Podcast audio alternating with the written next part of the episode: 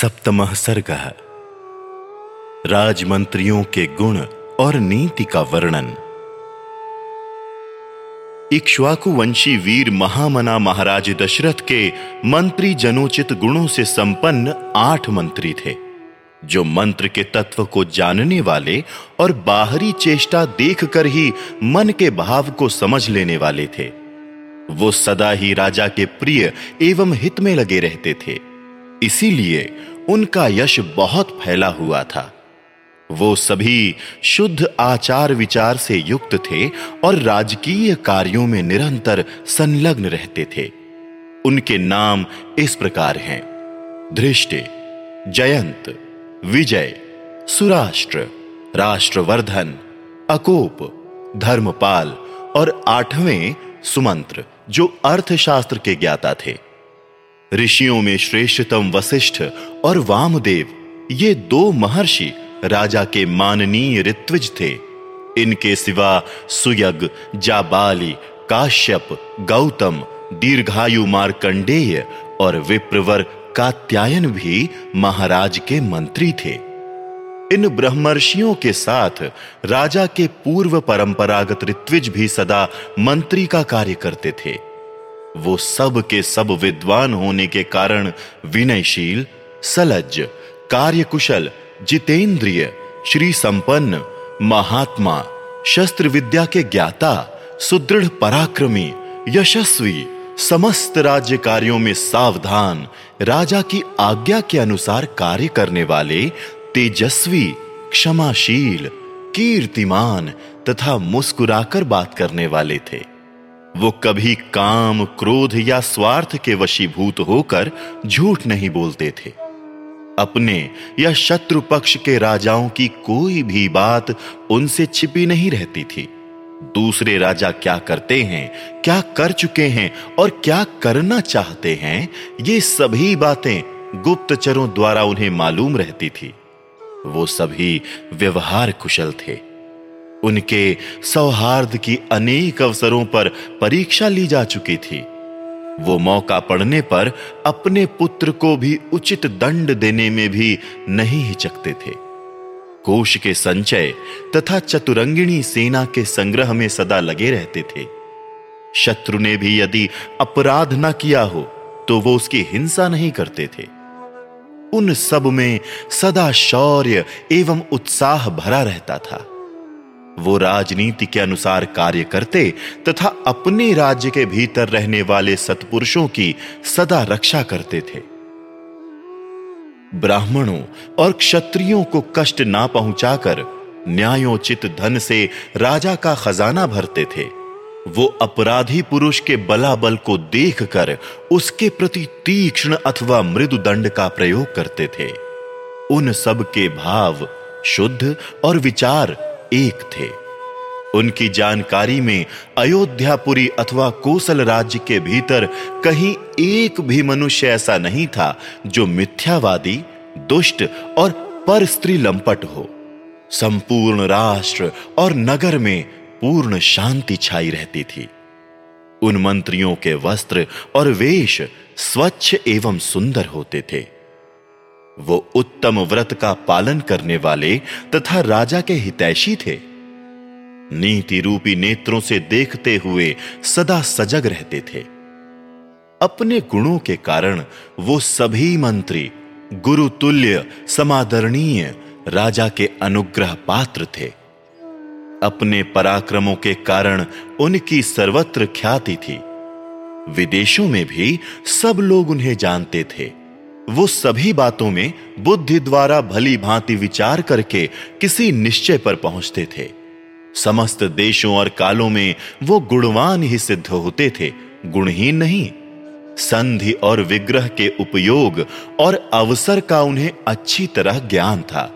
वो स्वभाव से ही संपत्तिशाली थे। उनमें राजकीय मंत्रणा को गुप्त रखने की पूर्ण शक्ति थी। वो सूक्ष्म विषय का विचार करने में कुशल थे।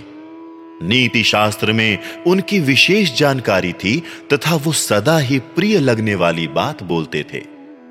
ऐसे गुणवान मंत्रियों के साथ रहकर निष्पाप राजा दशरथ उस भूमंडल का शासन करते थे। वो गुप्तचरों के द्वारा अपने और शत्रु राज्य के वृत्तांतों पर दृष्टि रखते थे। प्रजा का धर्म पूर्वक पालन करते थे तथा प्रजा पालन करते हुए अधर्म से दूर ही रहते थे। उनकी तीनों लोकों में प्रसिद्धि थी।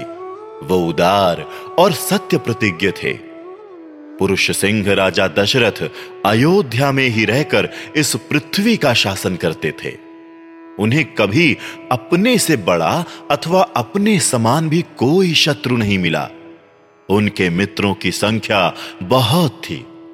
उन्हें कभी अपने से बड़ा अथवा अपने समान भी कोई शत्रु नहीं मिला। उनके मित्रों की संख्या बहुत थी। सभी सामंत उनके चरणों में मस्तक झुकाते थे।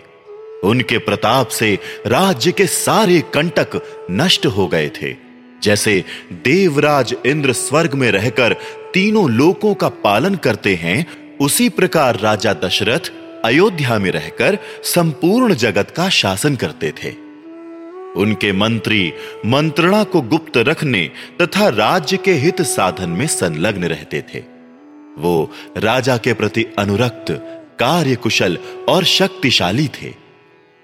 जैसे सूर्य अपनी तेजोमयी किरणों के साथ उदित होकर प्रकाशित होते हैं उसी प्रकार राजा दशरथ उन तेजस्वी मंत्रियों से घिरे रहकर बड़ी शोभा पाते थे।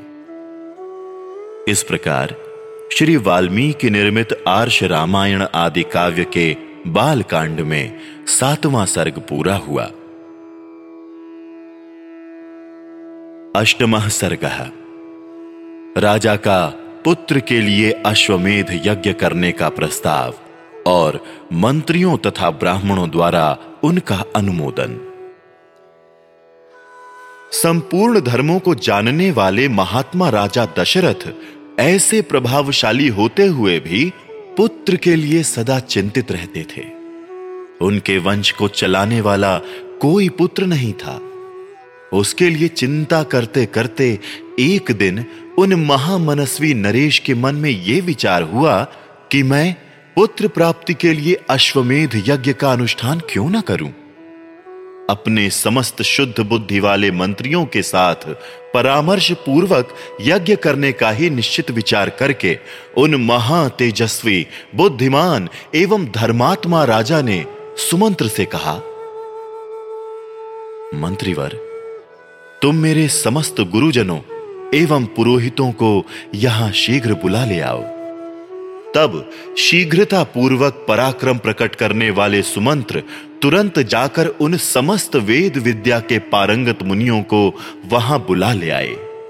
सुयज्ञ, वामदेव, जाबाली, काश्यप, कुल पुरोहित वशिष्ठ तथा और भी जो श्रेष्ठ ब्राह्मण थे, उन सबको पूजा करके धर्मात्मा राजा दशरथ ने धर्म और अर्थ से युक्त ये मधुर वचन कहा।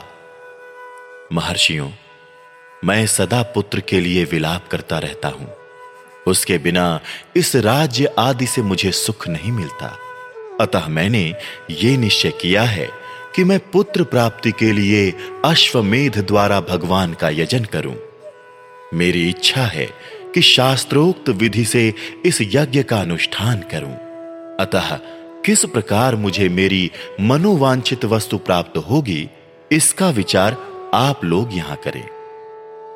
राजा के ऐसा कहने पर वशिष्ठ आदि सब ब्राह्मणों ने बहुत अच्छा ऐसा कहकर उनके मुख से कहे गए पहले के वचन की प्रशंसा की। फिर वो सभी अत्यंत प्रसन्न होकर राजा दशरथ से बोले, महाराज, यज्ञ सामग्री का संग्रह किया जाए। भूमंडल में भ्रमण करने के लिए यज्ञ संबंधी अश्व छोड़ा जाए तथा सरयू के उत्तर तट पर यज्ञ भूमि का निर्माण किया जाए। तुम यज्ञ द्वारा सर्वथा अपनी इच्छा के अनुरूप पुत्र प्राप्त कर लोगे, क्योंकि पुत्र के लिए तुम्हारे हृदय में ऐसी धार्मिक बुद्धि का उदय हुआ है। ब्राह्मणों का यह कथन सुनकर राजा बहुत संतुष्ट हुए। हर्ष से उनके नेत्र चंचल हो उठे। वो अपने मंत्रियों से बोले, गुरुजनों की आज्ञा के अनुसार यज्ञ की सामग्री यहाँ एकत्र की जाए। शक्तिशाली वीरों के संरक्षण में उपाध्याय सहित अश्व को छोड़ा जाए। सरयू के उत्तर तट पर यज्ञ भूमि का निर्माण हो। शास्त्रोक्त विधि के अनुसार क्रमशः शांति कर्म का विस्तार किया जाए। यदि इस श्रेष्ठ यज्ञ में कष्टप्रद अपराध बन जाने का भय ना हो तो सभी राजा इसका संपादन कर सकते हैं। परंतु ऐसा होना कठिन है, क्योंकि विद्वान ब्रह्म राक्षस यज्ञ में विघ्न डालने के लिए छिद्र ढूंढा करते हैं। विधिहीन यज्ञ का अनुष्ठान करने वाला यजमान तत्काल नष्ट हो जाता है। अतः मेरा ये यज्ञ जिस तरह विधि पूर्वक संपन्न हो सके, वैसा उपाय किया जाए। तुम सब लोग ऐसे साधन प्रस्तुत करने में समर्थ हो। राजा के द्वारा सम्मानित हुए समस्त मंत्री पूर्ववत उनके वचनों को सुनकर बोले, बहुत अच्छा महाराज, ऐसा ही होगा। इसी प्रकार वो सभी धर्मज्ञ ब्राह्मण भी नृप श्रेष्ठ दशरथ को बधाई देते हुए उनकी आज्ञा लेकर जैसे आए थे, वैसे ही फिर लौट गए।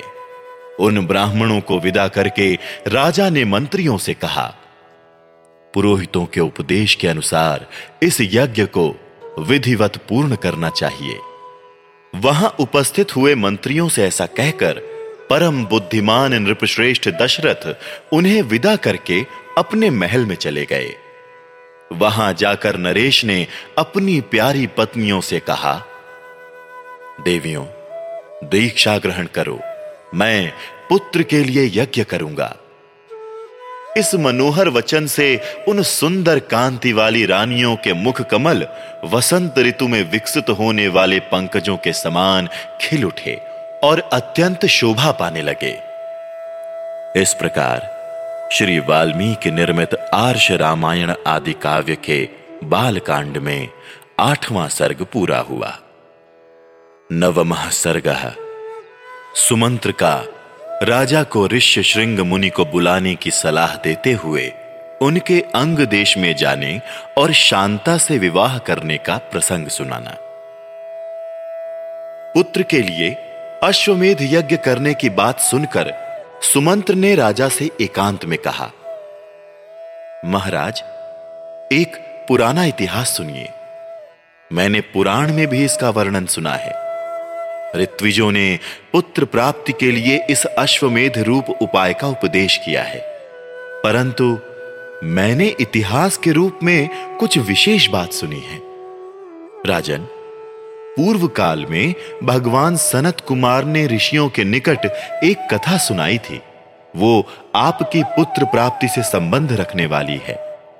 उन्होंने कहा था, मुनिवरों महर्षि काश्यप के विभांडक नाम से प्रसिद्ध एक पुत्र हैं। उनके भी एक पुत्र होगा, जिसकी लोगों में ऋष्य श्रृंग नाम से प्रसिद्धि होगी। वो ऋषि श्रृंग मुनि सदा वन में ही रहेंगे और वन में ही सदा लालन पालन पाकर वो बड़े होंगे।